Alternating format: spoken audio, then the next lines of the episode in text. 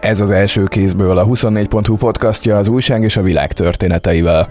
Azon hallgatóink, akik autóban hallgatják az adást, valószínűleg különösen rezonálni fognak a mai témánkkal, ami nem is lehetne más, mint a kicsivel több mint egy évet megélt magyar hatósági benzinár története és felszámolásának következményei, avagy hogyan omlott rá molra az ellátási kötelezettség és a magyar államra, amíg a háború előtt, de főleg a választások előtt feltalált hatósági benzinár.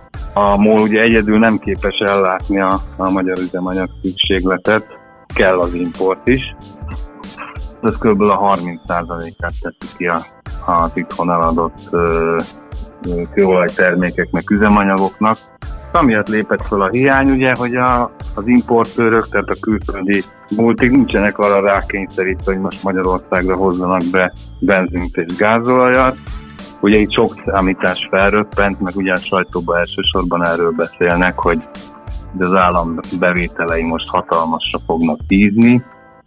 Hát itt különféle számok röpködtek, de konszenzus általában az, hogy több száz milliárddal nőhet 2023-ban az állambevétele az adók által. Szerintem ennyire nem egységes a kép senki nem tudja még, hogy ugye mennyivel fog csökkenni a fogyasztás, lehet, hogy jelentősen, és akkor az állambevételei sem lesznek ennyire vaskosak. A taktisoktól mindenki azt várja, hogy majd nagy eréllyel meggyőzik a kormányzatot, hogy ők hadd maradhassanak ebbe a kedvezményezetti körbe, vagy kapjanak valami kompenzációt ezért. Én Pázsombor vagyok, ezúttal is én kérdezek.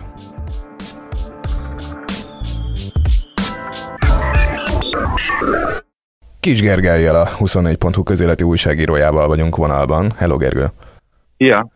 A héten különösen érzékeny és óráról órára változó helyzetet fogjuk boncolgatni, hiszen csütörtök reggel beszélgetünk, és még szerdai is extra profit adó rendeletek bukkantak fel a magyar közlönyben, miután kedden este egy rögtönzött kormányinfon vezették ki a benzinástopot. A mai adás kérdése egyben az én egyetlen és fő kérdésem ebben a podcastban az az, hogy a szóba jöhető szereplők az a lakosság, a MOL, a molnál kisebb független benzinkutak és a magyar állam közül ki jár jól, és ki jár rosszabbul mindazzal, ami a héten átalakult abban, hogy hogyan lehet tankolni Magyarországon.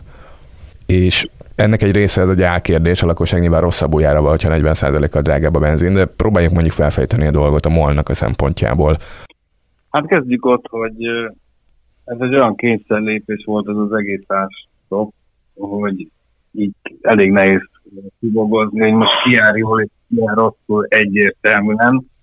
Szerintem azt is lehet mondani, hogy mindenki rosszul jár, de akár azt is, hogy mindenki jól jár, kivéve a benzinkutatat, gyakorlatilag az elszenvedői voltak ennek a történetnek. Kezdem úgy, hogy a MOL elsősorban orosz olajat használ fel ezt az urál típusút szerzik be.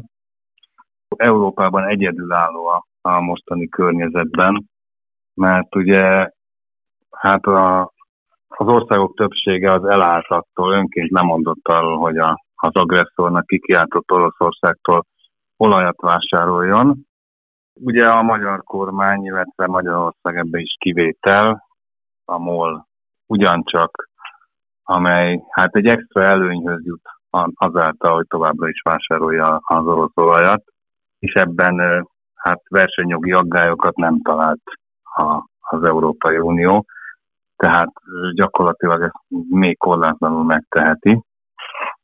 Na most hát a MOL az végső soron azzal nyer egy hatalmasat, hogy ugye a világpiacon a Brent típusú nyersolaj az az irányadó, és hát a magyar piac is ehhez képest árazza az üzemanyagot. Eközben az uran típusú orosz olaj, ez 20-25%-kal körülbelül olcsóbb, mint a Brent. Pont azért, mert ugye nincs rá kereslet, az európai országok bemondták a, az unalmast, nem vásárolnak csővezetéken keresztül az orosz olajból, és hát ennek következtében hatalmas árelőnyhöz jut a, a MOL a többi szereplőhöz képest. Ebben ugye benne vannak a, a, az energiamultik, például az ÖMV vagy a Shell, és ugyanúgy a kiskutak is.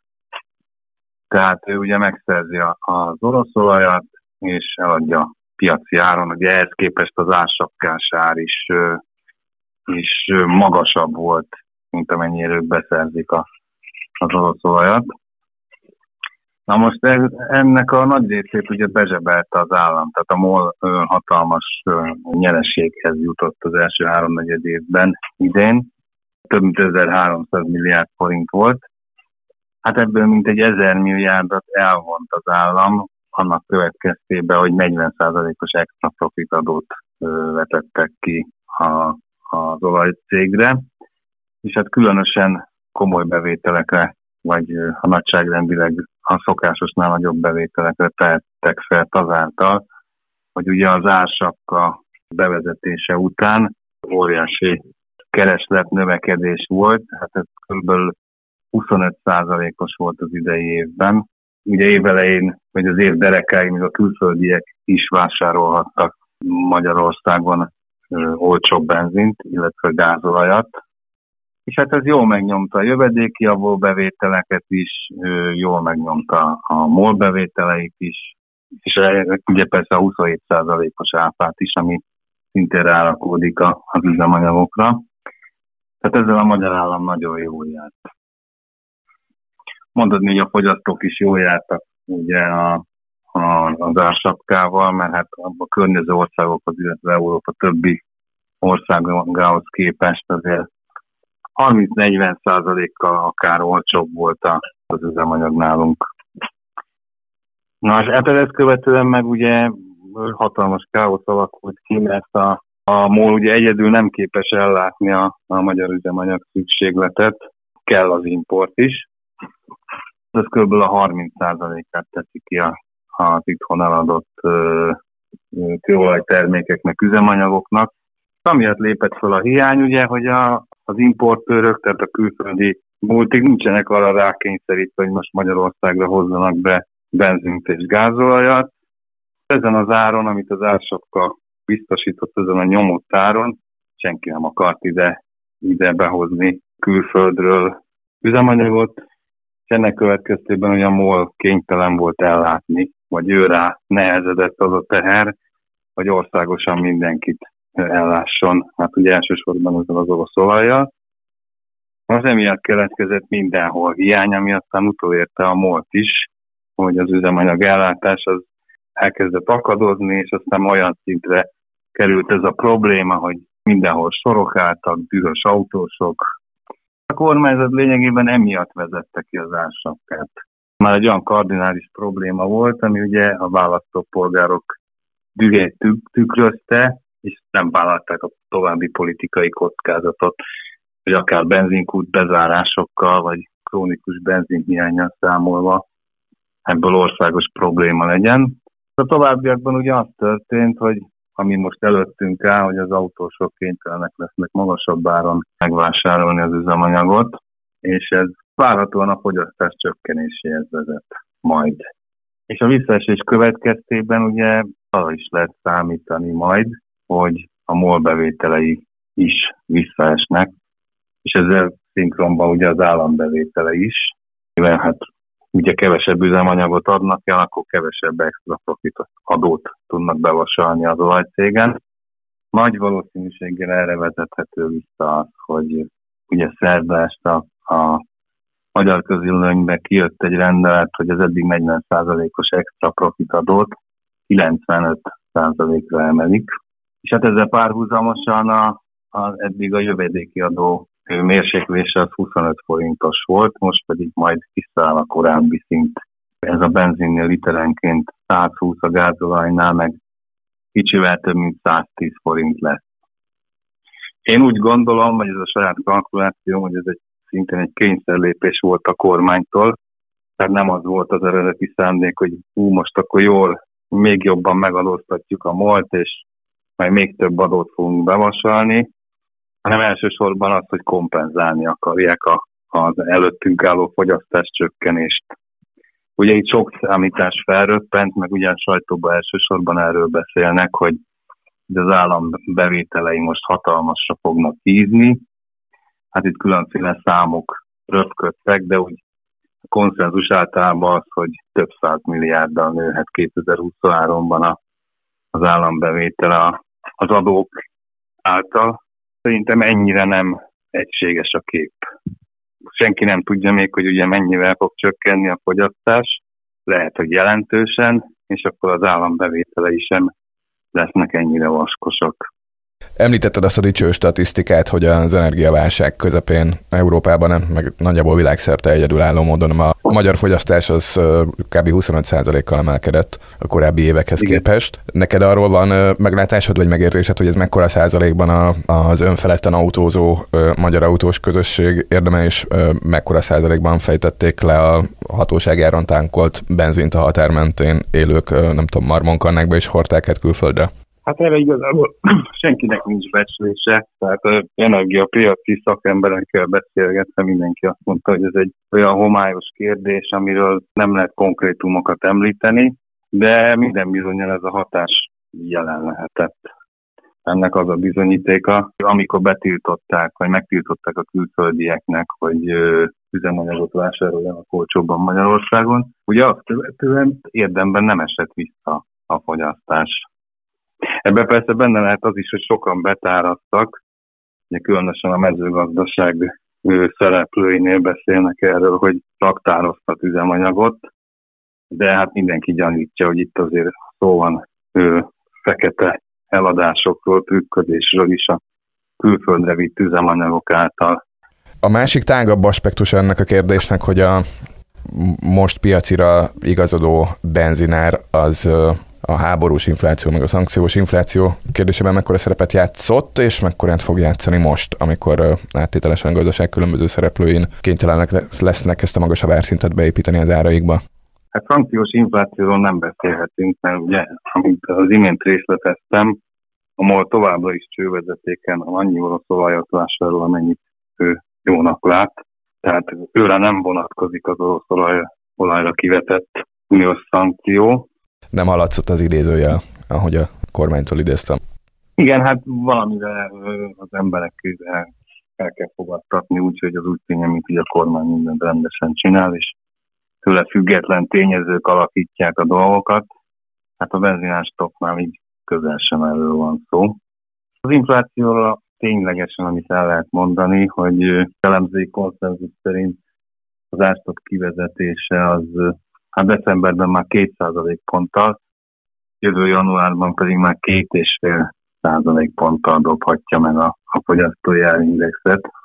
Ez ugye nagyjából ilyen konszenzusos alapon mondják ezt, nem csak nekünk, hanem más portáloknak is.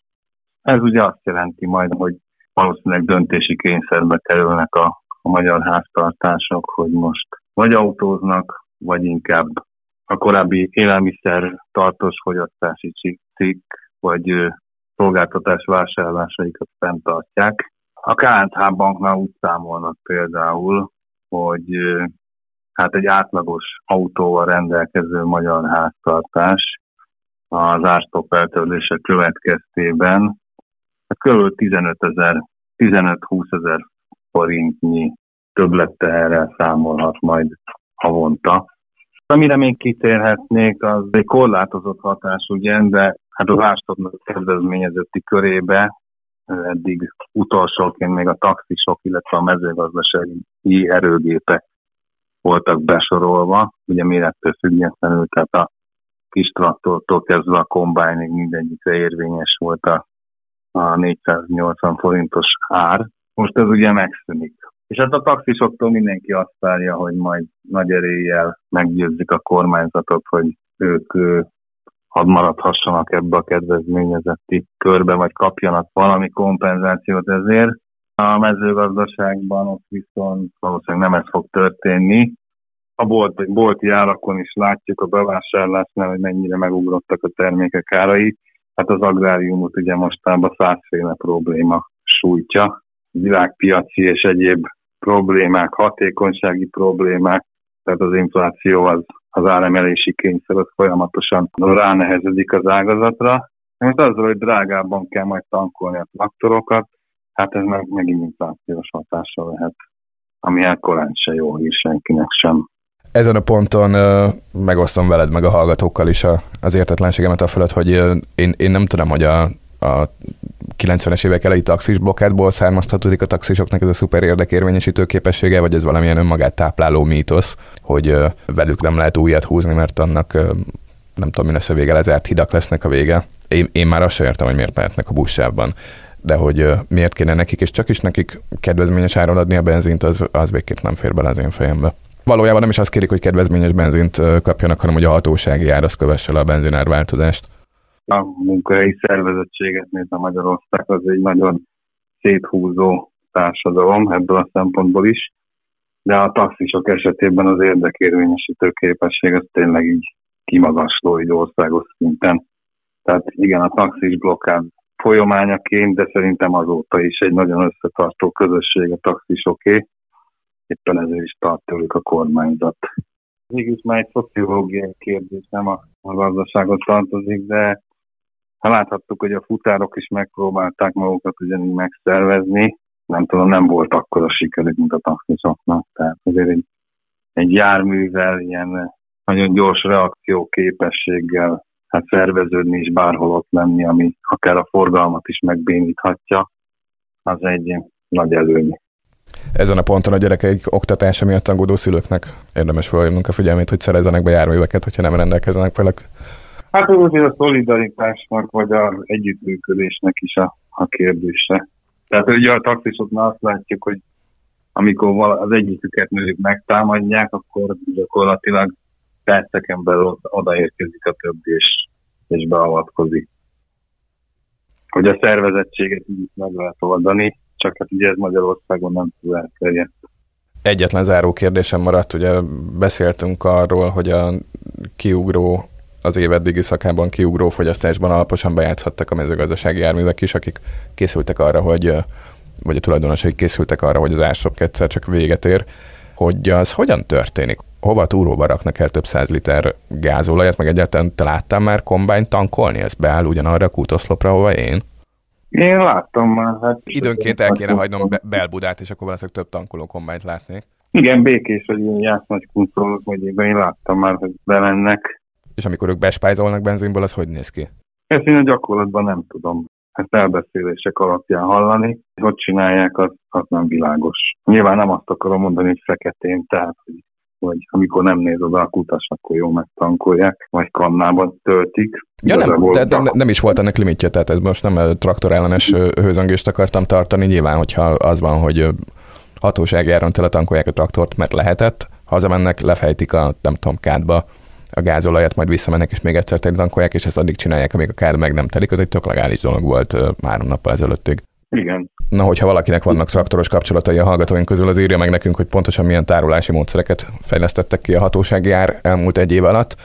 Gergő, neked megköszönöm, hogy ebben az adásban segítettél elgyászolni a kicsivel több mint egy évet megért magyar hatósági benzinárat. Köszönöm én is.